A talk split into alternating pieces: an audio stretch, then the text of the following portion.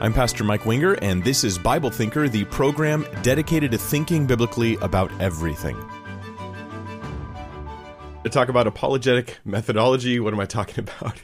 Well, let me explain. Um, I'm going to try to break this down as simply as I can uh, because this topic gets overly complicated and i want it to be something that every christian can really wrap their head around like they can really get this thing and apply it into their own lives in their own faith and in their own witnessing so we're going to break this down as simply as possible because it turns out that there is a, a big debate among christians as to how it is you're supposed to go about showing that christianity is true or whether you even should to non-believers there's different schools of thought called things like presuppositionalism or evidentialism or fideis, fideistic or fideism, um, classical views. And these are all categories of apologetics. Things like uh, answering questions like, how do I know Christianity is true?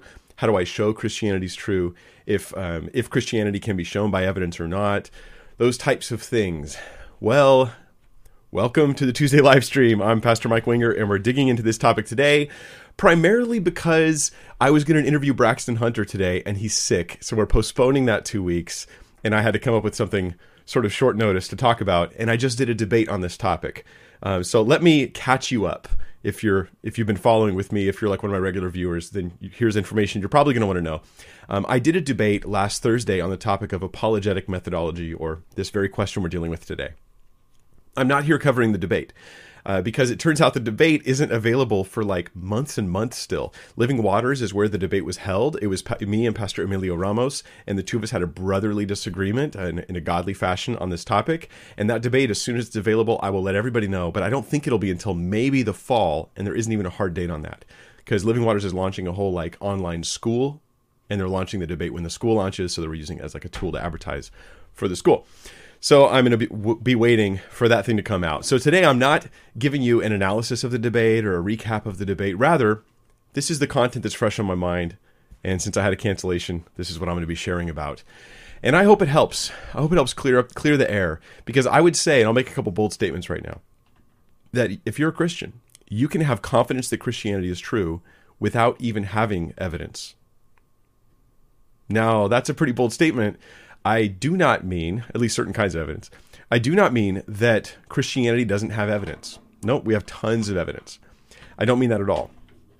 I simply mean that you have something as a Christian that gives you good reason to believe, even if you don't have access to that evidence, are unaware of that evidence, or have wrongly interpreted the things around Christianity, and you think there isn't evidence. So, this is kind of a cool uh, thing that builds our faith, builds our trust. So here's here's what it comes down to. Um, this in this in-house debate uh, where I think I'm on solid biblical ground. I'm going to try to establish this biblically. That's the question that we often answer on this Tuesday live stream: is is it biblical or what does the Scripture say about a topic? Um, the question is what apologetic methodology is biblical, or what way of uh, showing the truth of Christianity is a biblical thing. And before I get anywhere else, I need to like uh, frame the conversation around these two very important words. You already know the words. There's no new vocabulary for this. It's just knowing and showing. Knowing something is different than showing something. Knowing something's true is different than showing something's true. I'll give you an example. Um, you you you're accused of committing murder and you know you didn't commit murder because you know where you were and you know what you did and you know what you didn't do. You know you didn't commit this murder because of your own experience in life. You are knowledgeable of this. But showing to other people that you didn't commit this murder, that's a whole other ball game. Like you can't show them you didn't by saying, "Well, I know, I'm confident." That's not going to convince them. That's not really good evidence for them. Uh, at least it's a little bit of evidence, but it's certainly not this overwhelming amount of evidence like it is to you. You know it in a way that you can't show it. So you you bolster you get other evidences to support. You try to get an alibi who also knows you didn't commit the murder. You try and show the DNA doesn't fit or whatever that kind of thing. So knowing and showing are two different two different tasks. And with the Christian knowing that Jesus is the son of God, that he rose from the dead, that God has forgiven you of your sins and that you have a relationship with God, knowing these things isn't always going to be the same as showing these things. The primary way in which Christians know Christianity to be true is through the work of the Holy Spirit. The work of the Holy Spirit. That is, I, I say the primary, or how about I put it this way? The the greatest argument for Christianity, if, if, although it's not technically an argument, I probably shouldn't use that term for it. But the the greatest thing the believer has to give them confidence and certainty is the witness of the Holy Spirit. Let me put it that way. Romans 5 tells us that the Holy Spirit bears witness with our spirit that we are children of God. The Holy Spirit bears witness with our spirit that we are children of God. Why is why is this significant? Um, well, because if the Holy Spirit's bearing witness with me, communicating to me internally that I'm a child of God, this isn't just the bare knowledge of being a child of God. This entails beliefs like God exists, Jesus has reconciled me to God, uh, my sins are forgiven, I have a relationship with God through Christ. All those things are entailed, those beliefs are entailed in the idea that God um, that God is ministering to me or witnessing to me. This means that any Christian has incredible warrant or reason to support their belief in Christianity based upon this inner witness of the Holy Spirit. This is something that can exist in a person whether they feel they have external evidences or not. And it's a convincing thing, and, it, and it's a rightly convincing thing. I'm going to argue for that in a moment. But I just want to get the get the basic idea. Knowing and showing are different things. So when it comes to knowing Christianity is true, my primary or you know biggest reason to give me great certainty and confidence would be the witness of the Holy Spirit. Secondarily, evidence, arguments, logic, and reasoning can come alongside in a secondary role, and it can confirm or bolster or strengthen the evidence or the witness of the Holy Spirit in my life.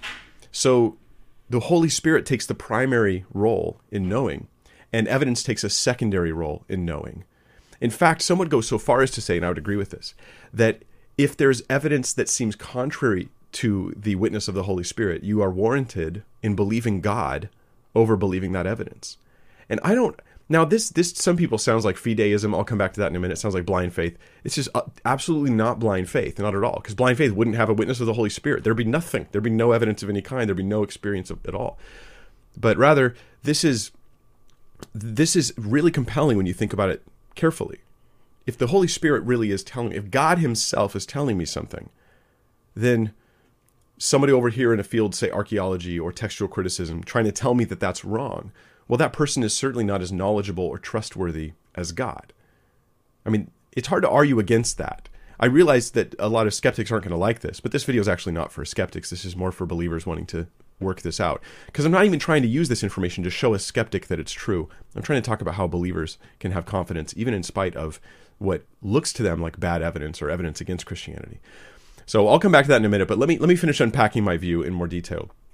And I give full credit to uh, William Lane Craig because, and, and some are going to cringe when I say his name. You know who you are. but I ask you to hear me out. Think this through. Think this through biblically, right? Um, but but he has a great article in the book um, Five Views on Apologetics where he talks about all this stuff, knowing and showing. And I thought it was so good and sound and biblically right on that uh, um, that I would recommend it.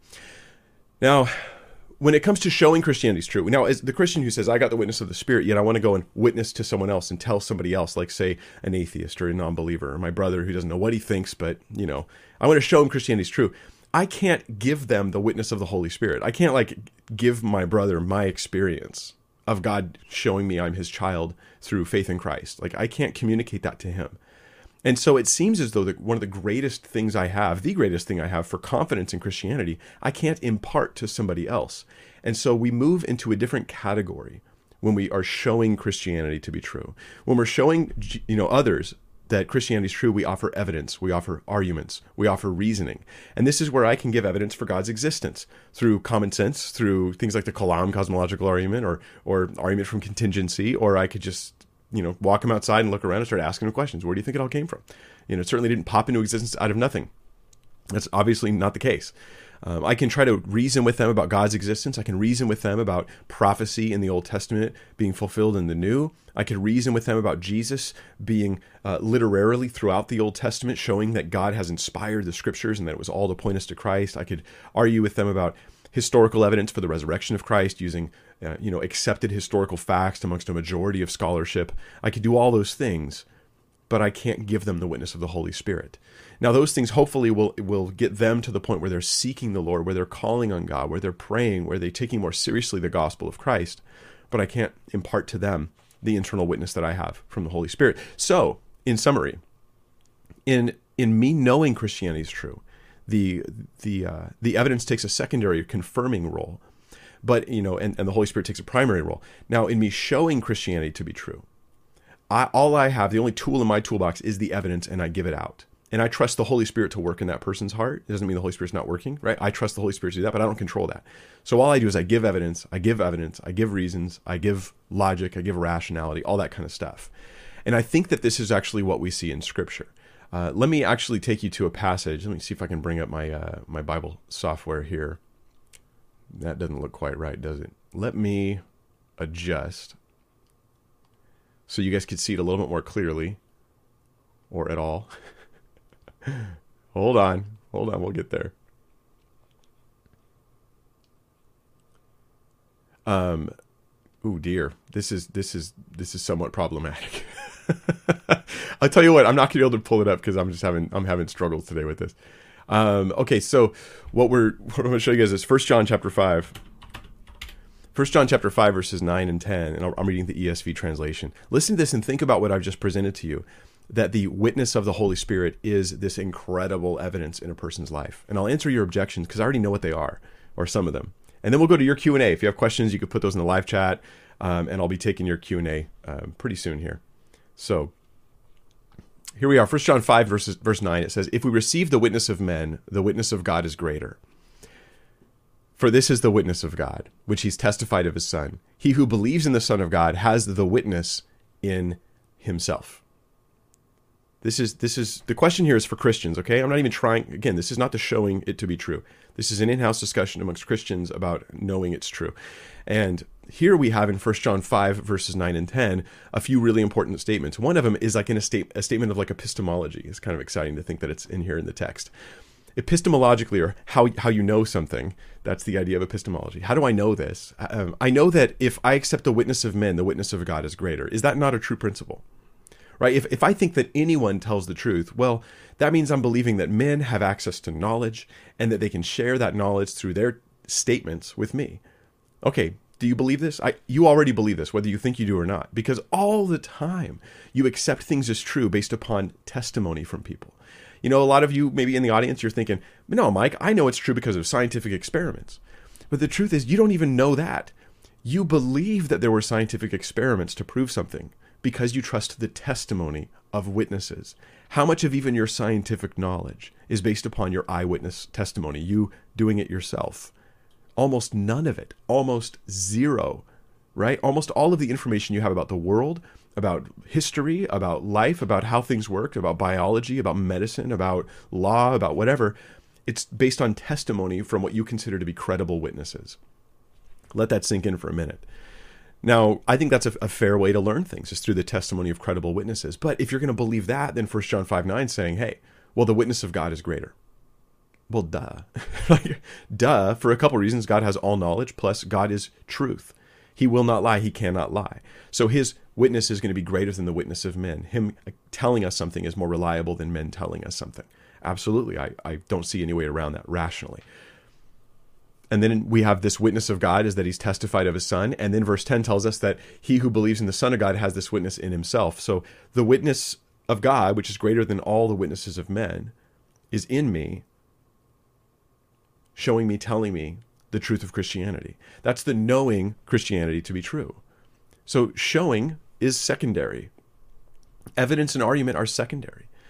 And this is, I think, what we see in Scripture. I think Scripture does this uh, over and over again. I think that Scripture has has times, and I'll, give you guys some examples here in a minute, where the, um, the the people in the Bible knew it was true through their own one-on-one even experiences with God, but they were showing it was true through other means because they couldn't give that experience to somebody else. So we're going to look at some examples in the Bible. But first, let me let me tackle some uh, some other um, uh, issues. Um, I want you to imagine for a second that you are a German living in like uh, the 17 or 1800s when the um, skepticism of Germany was at its highest, and that the scholarly community around you were all unbelievers. Unbelievers. They, they, they thought they had to demythologize the Bible, and all the smart people around you basically assumed that every miracle account was false and that there was no evidence that could prove them in any way. So they just had this basically this hard worldview assumption. But as far as you know, you're a student in school. Everything you read, it tells you Christianity's false. All the stuff you look at, you look for evidence, but all the evidence that you find is just unbelieving scholars being thrown in your face. And so you are sort of you're trapped in this scenario where Christianity is true, but you are you are indoctrinated in an environment where you never experience its truth. I mean, this is actually modern day. This is even what some people are experiencing in their universities right now today. Is that all the smart people they know are telling them it's false, and they don't know the evidence that proves it. Right? They think that the arguments for God are bad, but they don't know because they don't have the ability to think about them clearly, or because they've been crowded by those who don't teach correctly those arguments for God. So, what about that person? Does that person have a, a good reason to believe Christianity, or are we going to say that they should deny their faith? That they should say Christianity is false because they simply don't have access or knowledge of the evidence for Christianity? This makes Christianity sort of difficult for a lot of people. I mean, what about the person who's illiterate, who's never read a book, and they just heard the preaching of the gospel? And then someone comes to them and they say, Oh, here's all these reasons you should doubt. Oh, gosh, I guess you're right. I should probably doubt my faith because I have to have evidence and arguments in order to have this confident trust in Christ. Well, I, I think that that's a bad place to be. I think that if you think you have to defend Christianity against every argument, or it's therefore false, then you've got a major problem, a major problem. Um, or even worse, you think you have to defend Christianity against every possible question. Like if someone can merely ask you a question, you don't know the answer, if that means Christianity's false, then you're something's wrong. Something's wrong with your epistemology here, and something's wrong in your understanding of how you can know it's true if that's all that's need for your unbelief is for people to keep asking tough questions, then you're going to stop believing everything, everything, because that's a really horrible um, standard for belief. Is if you ask tough questions, I stop believing things. But yet, that's actually what a lot of internet atheism is based on: is the idea that if Christians can't answer every question, they should stop being Christian, or if they can't um, unravel every misrepresentation, or if they can't handle every every possible like complicated topic, then therefore they shouldn't uh, have their Christian faith anymore. And this is like a really unhealthy place for Christians to be. And when we engage in apologetics and we show Christianity is true, we sometimes fall into the trap of these unspoken assumptions, like you have to, you know, bring to me evidence for this, or else your whole worldview falls apart. And that's um, that's not the case. So I think how can the German student in the in the 17 1800s who's isolated from good evidence and surrounded by bad bad arguments and bad philosophy, how can they rationally believe Christianity is true? Well, they have the witness of the Holy Spirit within them. And they can say, well, the witness of God is greater than the witness of man. Is that not actually true? I mean, even an atheist should be able to agree, at least in principle, on this. That if God speaks to you, that is more reliable than what man says. Like that, I don't. I this seems like an inarguable point to me. So then they should be able to say, no, I have confidence in Christianity, even though I can't answer that question, can't answer that question. That's the difference between knowing and showing. They may not be able to show it's true to others, but they can know it at least for themselves. Now, here's the next question I get asked at this point is, Mike, what about the Mormon? What about the Mormon, Mike? The Mormon says they have the witness of the Holy Spirit. The Mormon says that they have the burning in the bosom. This is the old phrase that you would get in Mormon literature and, and Mormon uh, uh, preaching. Is they have the burning in the bosom that they pray and they go, Whew, yes, I just know Joseph Smith is God's prophet, and the Book of Mormon is God's word, and um, and they just say that they know it. Now, here's where you you hopefully start to understand this view even better. Um, the Mormon has gives me no reason to doubt the witness of the Holy Spirit in my life, because what I didn't do was say everybody who makes a claim should be believed. No, that's not what was said here.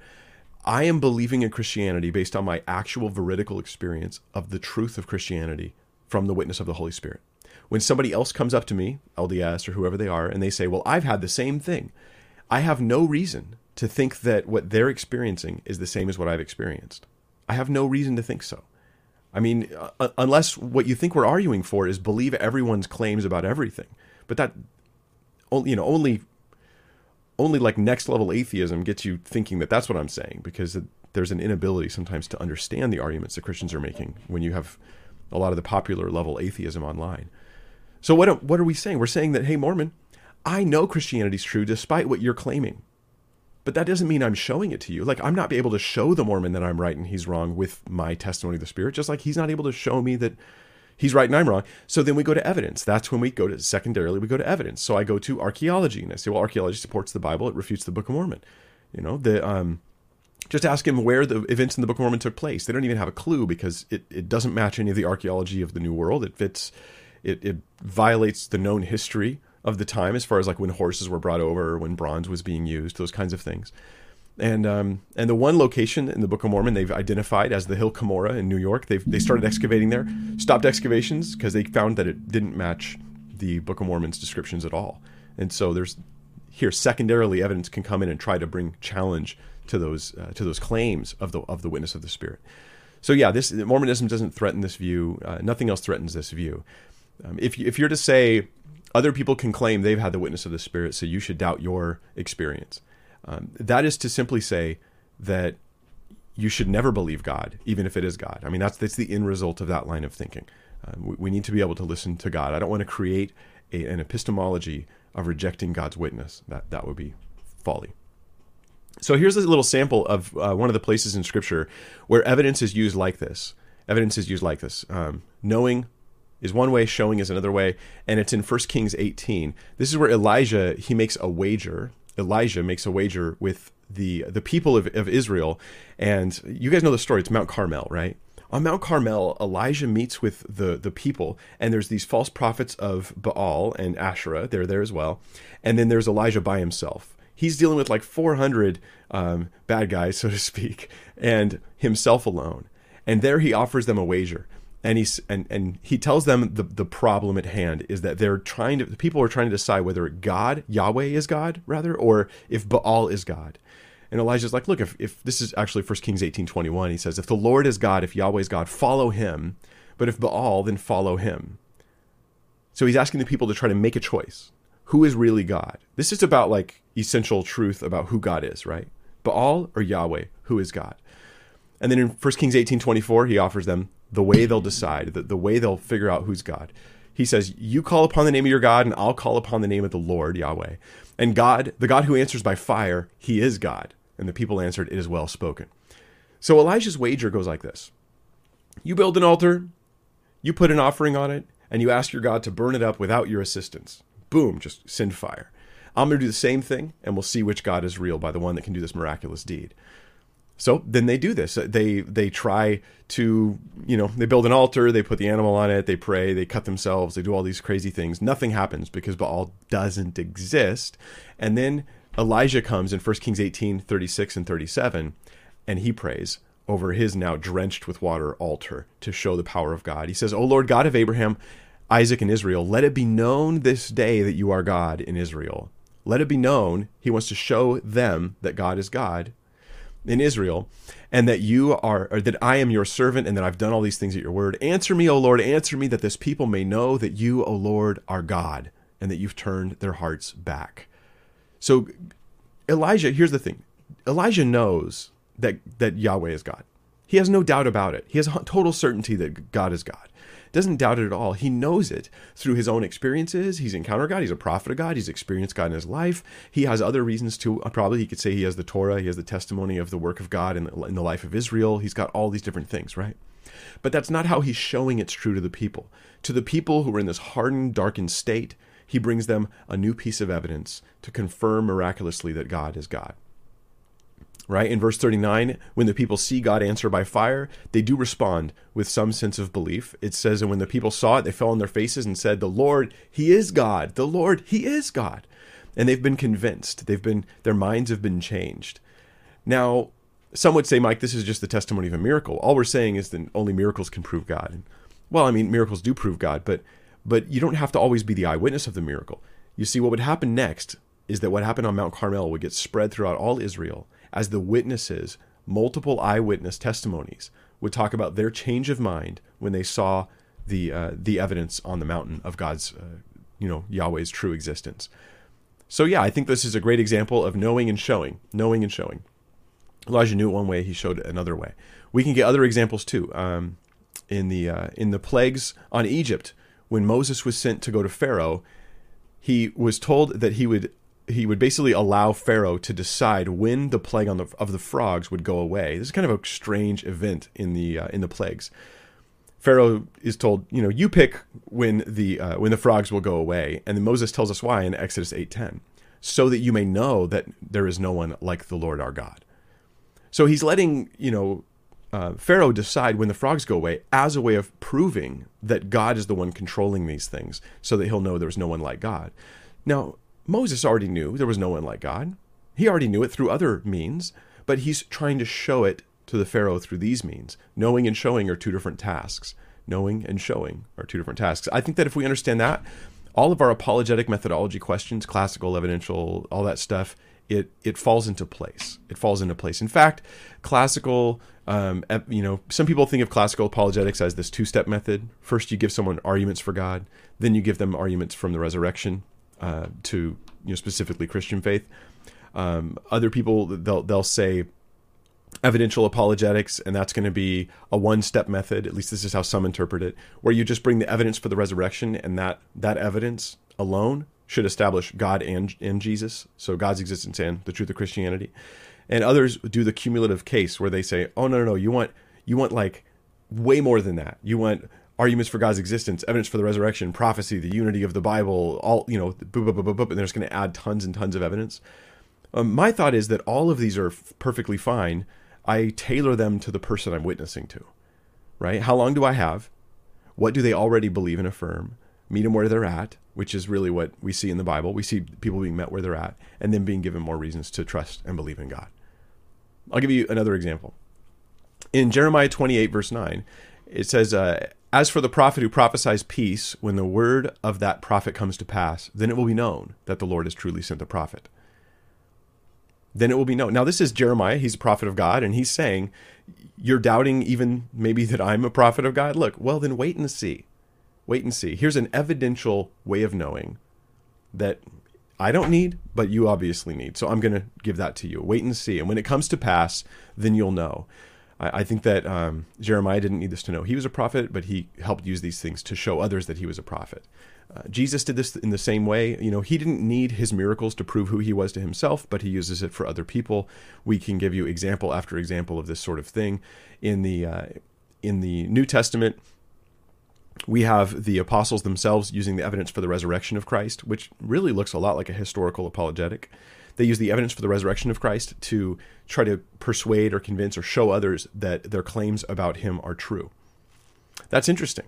They're using the evidence. In fact, I'll take you to 1 Corinthians 15. This is actually one of my favorite, probably my favorite apologetic passage in the Bible is 1 Corinthians 15 because of its multi use. It has so many different reasons why I end up going here when I'm talking about um, uh, the scripture. Whether I'm talking about the earliness of the testimony or the inclusiveness of the testimony, or in this case, the nature of the testimony. Um, so the apostles, they regularly argued from for the resurrection from eyewitness testimony and here we are in 1 Corinthians 15. I'll read it verses 3 through 8. Follow along with me now. This is giving us how we can show Christianity is true. For I delivered to you as of first importance what I also received that Christ died for our sins in accordance with the Scriptures, that he was buried, and that he was raised on the third day in accordance with the Scriptures, and that he appeared to Cephas, then to the twelve. And notice this now he gets into all these people that Jesus appeared to. Why is he talking about this? Why doesn't he just say he rose according to the Scriptures? He says he appeared to Cephas, then to the twelve, then he appeared to more than 500 brothers at once, at one time, most of whom are still alive, though some have fallen asleep. Then he appeared to James, then to all the apostles. Last of all, as to one untimely born, he appeared also to me, Paul says. Now, when you read 1 Corinthians 15 in context, the whole chapter, you'll see he's saying that not only he brought this, this knowledge and this message, but this is what all the apostles were bringing too. They all had a consistent message in that Jesus died, rose, right? It was according to the scriptures, and that there were witnesses upon witnesses upon witnesses. Now, did Peter need to know that there were 500 witnesses to believe the resurrection? No, he saw it with his own eyes. Did, did Paul need to know there were 500 witnesses to believe the resurrection? No, Paul saw it with his own eyes. But to show others, his knowing and showing are not exactly the same. Uh, now, German scholar Wolfhart Pannenberg, he says that um, Paul is actually following the customary method of Greek historians, such as Herodotus, in proving a historical event, namely the listing of witnesses. In other words, it's, it's obvious that what they're doing here is giving a case for the resurrection, not just proclaiming the truth of it. Right? There's a there's a showing that's happening here. C.H. Dodd, he said, there can hardly be any purpose in mentioning the fact that most of the 500 are still alive, unless Paul is saying, in effect, the witnesses are there to be questioned. So this is a pretty big deal. This is a pretty big deal. Now, um, I want to talk before we go to your guys' questions about what about Christians who doubt the witness of the Holy Spirit? Because I think a lot of people hearing this, or some people at least, are going to be like, you know, Mike, in principle, I agree. I agree. that you know that that confident witness of the Holy Spirit is enough for me to be a, a Christian. I should trust that. And some are, are going to be encouraged because they're like, yeah, why am I doubting the witness of the Spirit in my life? Why am I doubting that? That's more reliable than anything else. But others are going to are going to say something different. They're going to say, but I don't really feel the witness of the Spirit that much. I'm not even sure if I have the witness of the Holy Spirit in my life. And you feel like this, you're, you're struggling.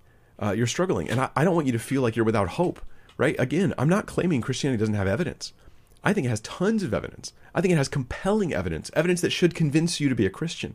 I just think that Christians have, in general, something even better than that evidence, which is why not have everything we've got, right? Why not take it all? But it's true that we can quench the Holy Spirit. 1 Thessalonians 5:19 says do not quench the Holy Spirit, meaning I can kind of I can kind of resist the Holy Spirit. I could put down the work of the Holy Spirit, or that even those who have a testimony from God might doubt it for other reasons. Maybe they're just uncertain. Maybe they're just wavering because of fear. Maybe maybe they've they've they've come to a place where they don't even trust the witness of the Spirit in their own life because of some kind of issue that's going on. It could even be sin. It doesn't have to be sin, but it could even be sin. Romans 1 ties the idea of doubt and sin together, and I know I've experienced that in my own life and I've experienced, I've seen it in the life of those I've counseled, that very often those who are really doubting the Christian faith, um, if you trace back the genesis of the doubt, it, it does come from sometimes sin in their life. This is not to condemn them, but this is rather to say, hey, what's causing this thing?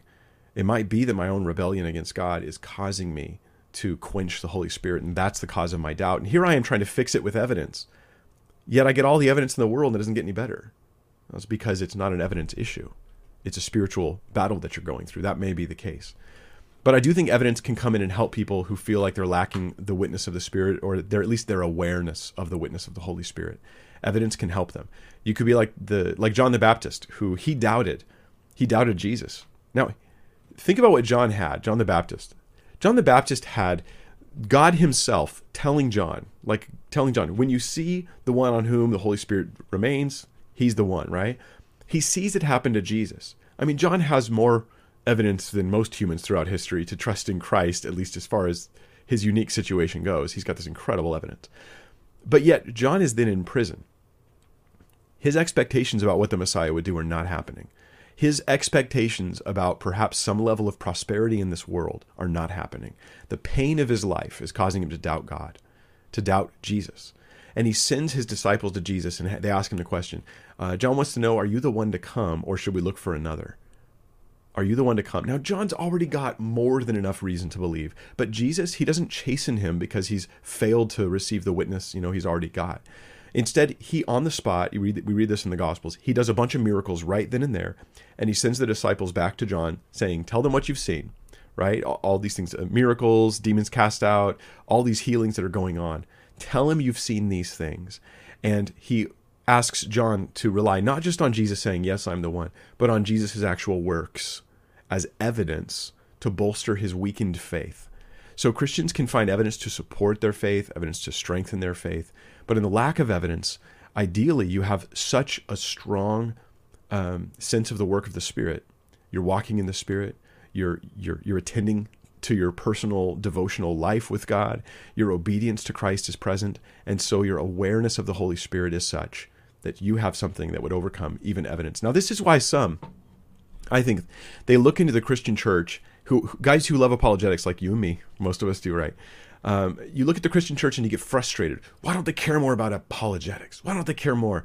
And yet, a lot of these people are just spiritual and they don't need it for themselves right? They don't need that evidence. They think it's nice, they know it's there, but they don't need it because they are so convinced by the, just the work of the Spirit. Apologetics is sometimes populated by people who've gone through a season of doubt, didn't either sense or have an awareness of the of the of the witness of the Spirit, or had doubted it for some reason, that they then went into the evidence study. But we should recognize that this is a healthy thing when Christians say, "I love evidence, but I don't need more evidence." because the work God's done in my life is evidence plenty for me. I think that's a healthy thing to do. And then I want to use evidence to convince non believers to seek the Lord that they might experience this for themselves. Um, I hope that this, this, this is helping people out there to gain confidence and strength. Know that evidence is a tool in our toolbox, but it's not, it's, it's not um, the only thing that I've got, these external evidences. Um, yeah. Now, some would say, "Oh, Mike, this is just fideism. This is just mere fideism," um, and atheists especially are sure to go there. Um, I say this just from experience. Okay, look, I'm not accusing every atheist of this, but if you're an atheist who's aware of your own community, you can't possibly be unaware of the fact that atheists, th- many, thrive on misrepresenting and distorting Christianity. Uh, basically, Christians often look at encounters with atheists like a chance to share and witness. Sometimes they're jerks about it, granted, but I, I, I'm hoping that you're your typical Christian is is doing this thinking, "Oh man, my heart's for this person. I want to see them come to Christ." But atheists often engage in the discussion with, with Christians, and their goal is to just entertain themselves the way that they would m- make fun of someone in school back when they were a bully. You know, I mean, th- this is this is what it comes down to: is I'm just here to poke at you and make fun of you. So here's one person who's like, "I want to accomplish outreach here," and the other one's like, "I'm just I'm just looking to entertain myself with mockery and ridicule." And if you see this in a- atheism, then I want to encourage you that this is just a um, I think this is a revelation that there's a spiritual dilemma going on here. There's a spiritual thing going on here. There is a darkness and light situation happening here, and the different approaches show that.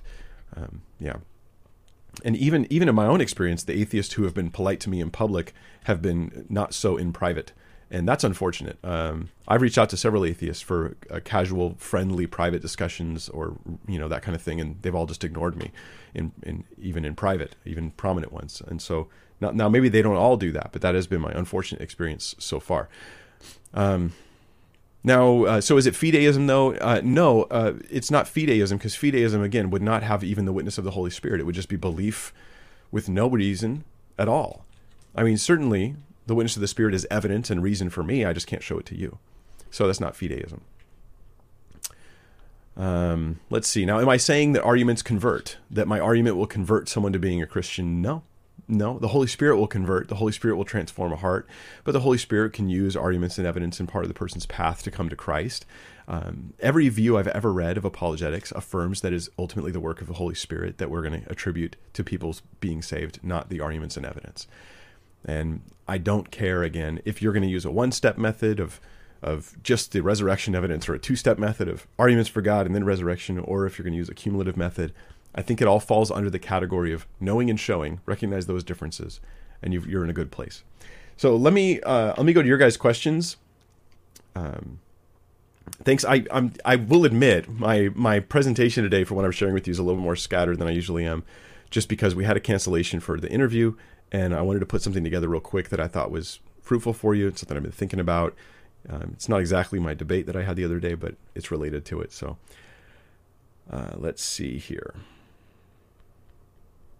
Okay. Um, the first question is from Luke Martin, who says, uh, Mike, do you like Ray Comfort's approach to sharing the gospel? Um, generally, yeah. I, I don't. I don't. Um, I'm not speaking about all of his approaches to apologetics here. Some of his apologetics I really like. Sometimes I think, "Ooh, I wouldn't. I wouldn't say it that way or whatever. I don't think that that's a big deal. But um, but his approach to sharing the gospel in that he offers he offers the law. I think that that's it's thoroughly biblical. I think if you study the book of uh, Galatians, you're going to see that using the law or using at least whether you use the Old Testament Ten Commandments or not, I, I don't think you have to use the Ten Commandments exactly, but you have to use you know sin as the issue that God is going to resolve in Christ. I need to show a person that they have sin issues. Now, I don't think you have to do that robotically in every scenario. I think you can listen to the person, find out where they're at. But using the fact of sin is huge in sharing the gospel. Um, I hope that that helps. Sorry. Hey, uh, AJ, quick, quick mention to my mod, AJ. AJ, when you send me more messages, it like freaks out my my messenger thing, and I can't find my place again. So I just hold off on the on the messages for now. Um, okay, Toby Noble says messianics no. Nope, nope, just happened again. Hold on. I got to find back the top of the page. All right, Toby Noble. Messianics know the only way to salvation is through Jesus and Jesus alone. No doubt about that. But they believe in following Torah. Most aren't Jews. Is Torah and Jesus correct? I don't understand. The last part of that question is Torah and Jesus correct? Yes, absolutely. Don't know. I don't understand how that's relevant. Um, um, if you if you believe in the in the gospel, but you think you're supposed to obey the law, I think you're confused, but you're saved. If you're going to tell me that you have to obey the law to be saved, you need to read the book of Galatians because that is um, under the anathema or the the cursed the curse of Paul and ultimately from the Holy Spirit in Galatians chapter one. So there's the the, the quick and dirty definition there. Uh, Debbie Hole Maloney says, uh, "Do you have assurance of your salvation? Can you do a talk on it, please?" Yeah, I think I have assurance of my salvation. I think on a human side, that assurance has gone up and down in my life. I think, though, that um, the assurance, um, I think that Christians can be truly saved even when they don't feel that sense of assurance, right? But it's healthy, man. It's I like what First John says, right? If uh, um, fear, you know, perfect love casts out fear, right? Because fear involves torment. The idea that I'm, I'm, oh, I'm, I'm going to be still going to be judged. Um, yet the Scripture says that God knows our hearts and He's greater than all things. Meaning, I'll give you my quick translation or interpretation of this passage in First John. The idea is that God wants you to have assurance so that you can have great confidence in your prayers and your and your posture towards him and your worship. But even if you could be a saved Christian and be doubting your salvation, and it's not a healthy place to be, but the good news is God still knows greater than that. He's greater than your heart. He knows all things. You are still saved in spite of these fears that you're struggling with. And it's just a, a spiritual growth that needs to happen. Um, let's see here. Mm, Nick Hay says, At what point is error too much to continue fellowshipping with someone? We should be gracious, but also need to not sacrifice truth, right? Do you have a service? Have you seen Service Christi videos? Thoughts on him and why? There's a lot of questions in one question.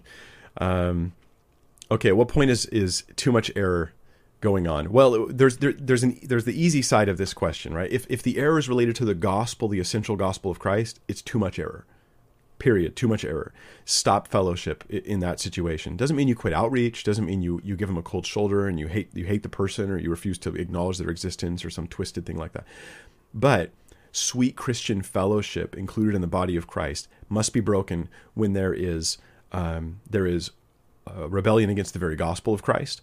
And then if a person has grievous open rebellious sin there can come there can come a time where that also has to happen but that should be done with the spiritual leaders in your church, not just you on your own. I think I think we should involve them in those types of things, and we get this in the book of First Corinthians. Um, so those are the two situations. Um, have I seen the ser- Service Christi videos? Um, yeah, I've seen I've seen a few of them, and I hesitate to comment on people who I haven't spent a whole lot of time on. But my, I'll just be honest with you guys. My vibe is a great deal of genuineness, but uh, a willingness to misrepresent the other side.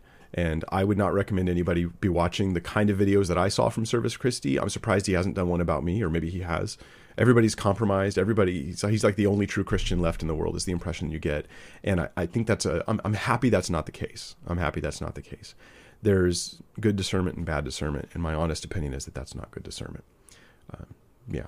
So, if especially if you struggle with comprehending these things and you mostly just hear alarm bells, but you can't really follow the logic and the, and the theology of it, especially avoid videos like that that just turn you into a conspiracy theorist about every every Christian pastor out there. Right? Mika agrees. Mika knows. Right?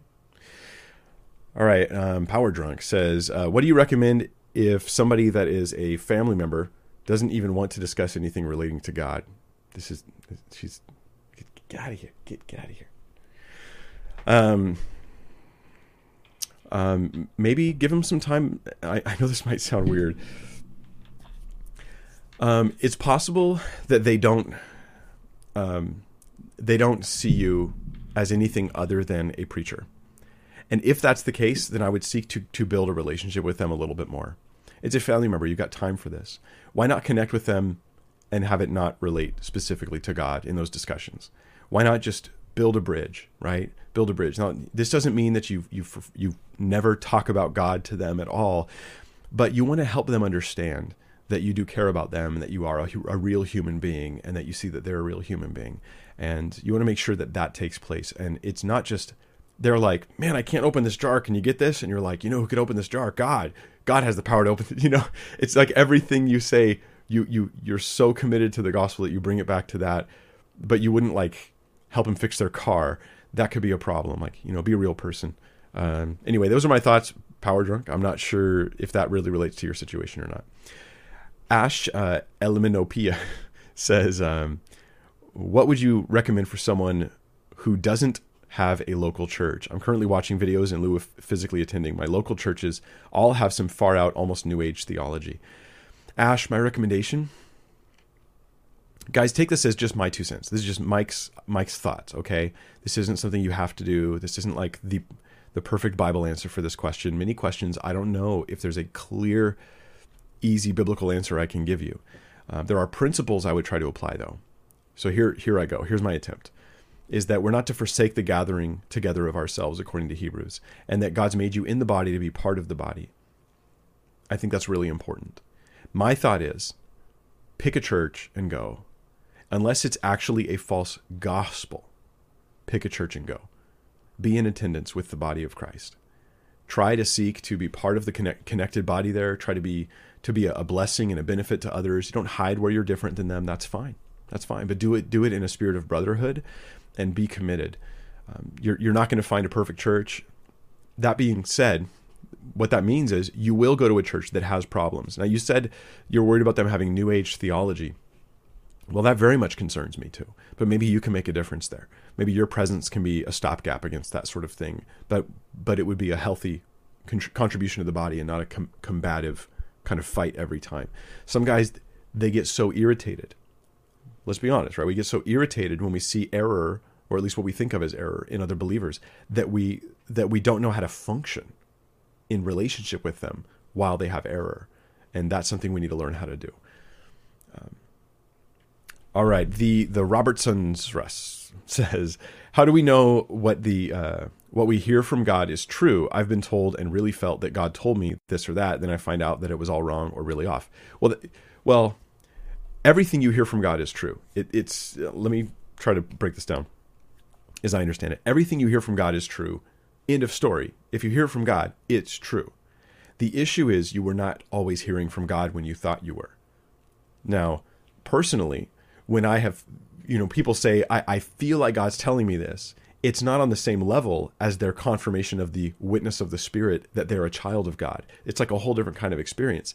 And maybe they're relaying other lesser experiences to that experience of the witness of the Holy Spirit. And that could be the problem there. And how do you know you're doing that?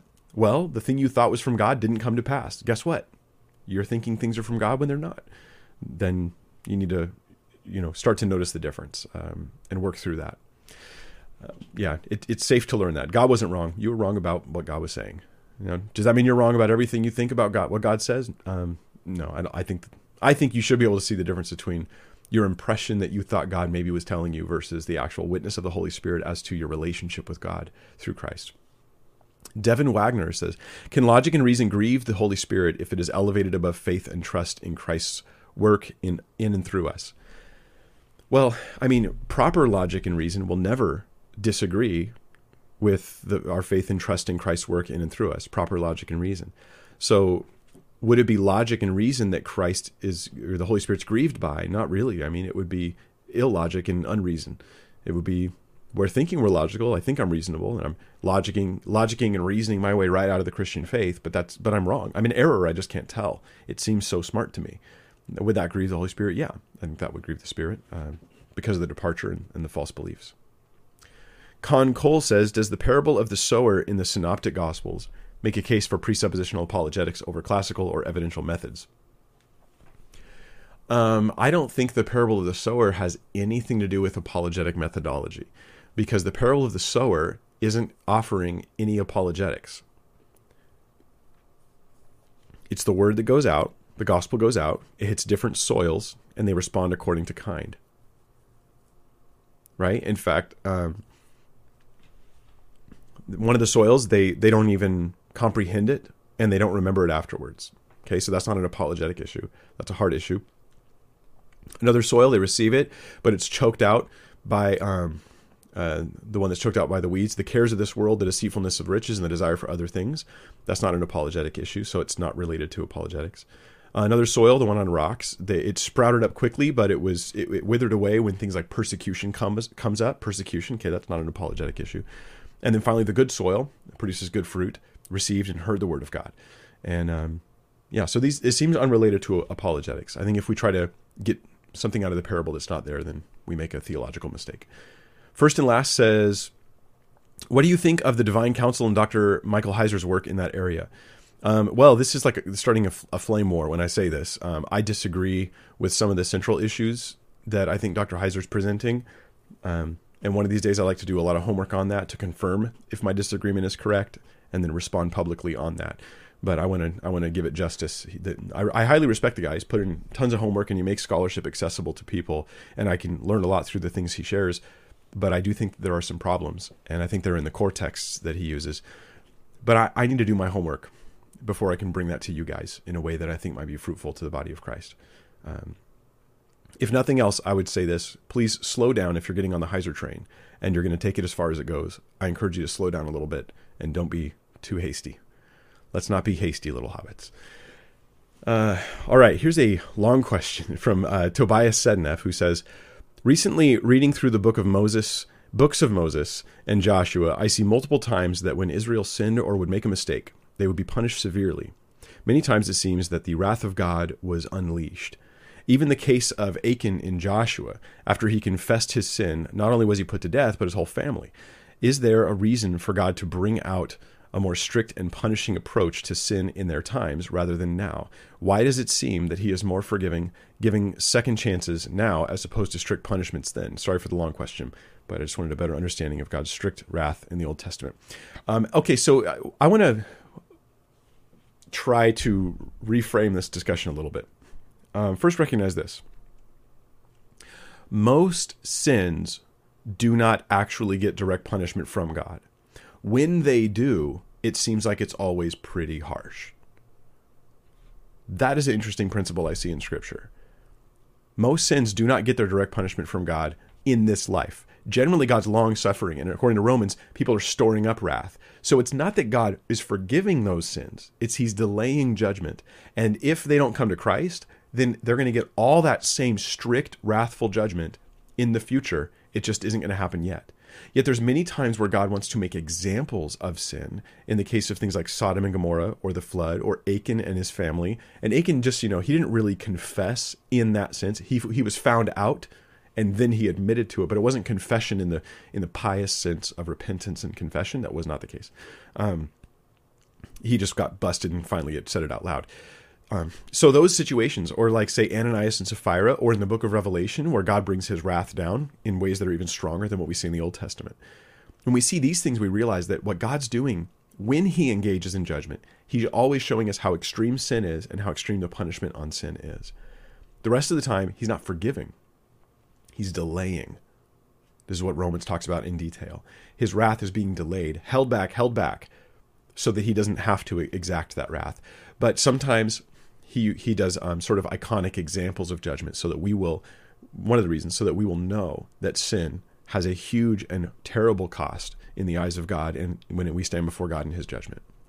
So I would say God it's the same level of strict in the Old and New Testament um, uh, realizing that these are iconic examples and not regular examples. Uh, Tim Wilson he says, uh, Today I lusted over a woman and I feel I failed God. How do I repent? Uh, Tim, I'm, this is such a simple question. I'm really glad that you, you are able to ask it. Um, and uh, you're not alone, uh, not even remotely. Today, if you lusted today, anybody, the the quicker you repent, the better. How do you repent? Lord, I'm sorry. I turn from that now. I refocus my mind upon good things instead of evil things. And I mean, that's it. It's an attitude change. My attitude towards that thing, instead of I'm going towards it, now I'm moving away from it. I repent. But the thing is, you don't feel better yet. Fine, who cares? You say, Lord, I know that your grace has forgiven me. I know that Christ has already paid the price for this thing. I trust in your finished work, and I'm going to follow and seek you now. And I would say, don't delay even one second in serving the Lord and in praying and in worshiping God and in obeying God in your life. Don't delay because you want to wait till you emotionally feel better about that sin. Instead, let any grief cause immediate repentance and start following and walking in obedience to Christ. No delay, man. Um, Stubadub says, Hey, Mike, do you think we should hold Moses as the author of the Pentateuch outside of the end of Deuteronomy? Uh, can we accept claims that it was modified or came from multiple sources? Um,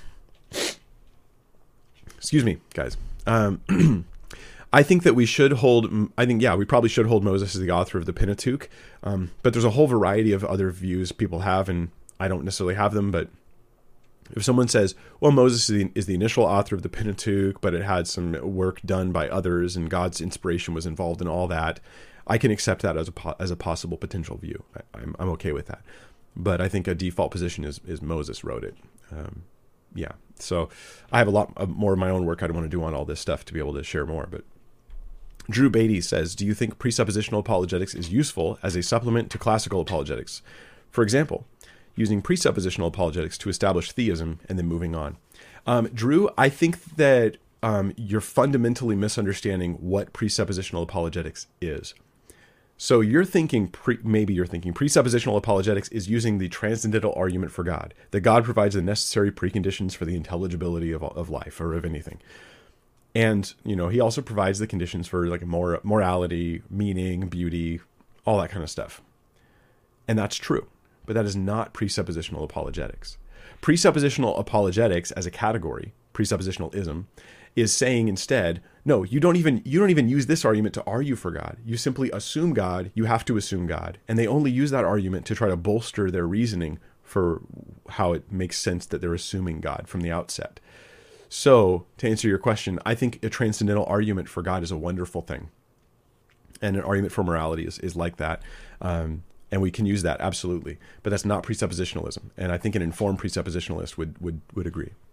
Uh, Lindy Z says, um, Mike Winger asked this before, but she didn't get time for it, so it's a bit off topic. Is the idea of 10% tithe biblical or just consensus of many churches? I don't think the 10% requirement is biblical. I've said this before in other places, and one day I'll do a teaching on it in detail. I don't I don't think 10% is required. Now the problem is people hear me say that and they think, "Oh, I don't have to give to my church." Nice. That's not what I said though, is it? I think the 10% number is not required. I do think that we're called to give, give to those who are ministering to us spiritually, give to the poor around us, especially believers, and to be generous people in general, right? To help out those who are in need, who are being persecuted. I think there's lots of giving that goes on in the Christian life. I think 10%, though, is an artificial rule that is um, unjustifiably imported from the Old Testament law into New Testament, uh, New Covenant behavior. That's my short answer for you. Um, PJ Couture says, Why do some say Jack Hibbs and Calvary Chapel are wrong and heretical? I don't know. Good question, PJ. I haven't got a clue. Um, Alyssa Don Santos says, How should I handle an atheist who keeps taking Old Testament verses out of context and asking me to explain them, but doesn't want to listen for the, to the reasons for Christianity at all when I answer? I think you just move on, Alyssa. People who ask questions and they don't want answers, there's not much you can do. Pray for them. Uh, there's not a lot you can do for that person. I mean, what do I do? I, I could, I, you could point it out once, at least try. Say, hey, you know what? I'm going to talk to you, but I only want to talk to you about one issue. What's one Old Testament verse, one Old Testament issue that you think really matters? And we're only going to talk about that. We're not going to bunny hop over to any other issues. And then stay focused on the one issue. You know, they give it, then you offer an answer, then you reason through, and you, that's fine. But if they won't do that, then move on. Move on to listen. Move on to someone who cares. Sometimes people are willing to talk to you just because they like arguing. And in this case, it might be better for you to move forward and find somebody else to discuss this with. Uh, Judah Matthews says, Mike, is it outside orthodoxy not to think Adam's guilt was imputed to us all? It seems to me that Romans 5 is saying we're all sinners by nature because of Adam, but we die because of our own sin. I'm not sure if I'm if I'm able to answer this question. Um, um, there is there must be if you want to be orthodox, I think there must be some understanding of, of, of sin nature. But what is the understanding of sin's nature? Right? Is is Adam's did I sin in Adam? Is Adam's sin in me from the point of my birth, um, or is is it is that like a, a fallen nature the result of adam's sin is that i'm born with a nature inclined to sin with a proclivity to sin or that kind of thing. And those questions i'm i'm not sure that i would say somebody's out of orthodoxy if they disagree on that. Maybe i'm missing something here. Um, so yeah I, I, would be open to a few different views personally. So you guys I, I thank you so much for joining me today. That, that's it for the live stream. Let me give you quick announcements though. This is important for the next coming weeks. Um, this Sunday and then and the following Sunday, I'm not doing my normal Sunday night study because I'm going to be doing things. I'm speaking here and then doing a conference over there, so I'm going to be busy. Um, I'll be at Calvary Chapel Costa Mesa's winter camp this Saturday to speak to the high school students in Murrieta, California. After that, we're getting together with a bunch of YouTubers to like strategize for a few days, a, and it's going to be fun. And I'll try and do like maybe I'll do a live stream during that. But that means next Tuesday I probably have no live stream Next Tuesday, I probably have no no schedule, no normal schedule live stream. I might pop on and do something casual with my cell phone, but I'll actually be away from home. I won't even have my setup. So uh, we'll see how it goes. Until then, Lord bless you guys. Um, it's really comforting to me on this issue, knowing that you can just trust the work of the Spirit in your life. That you can't prove to someone else that you have that, but you can let it be convincing proof to you. That is pretty profound. And may it encourage you, if you're a non believer and you've decided to watch for some crazy reason this whole live stream, um, seek the Lord. Seek the Lord. Knowing that what evidence, maybe, maybe it should be convincing to you, but for whatever reason it's not, um, not helping you get over that final hump, I say seek the Lord. Seek for your own personal connection with Him through Jesus Christ. And put yourself into situ- situations that would enable or encourage um, him responding to you as you seek him. Anyhow, that's about all I got to say. Lord bless you.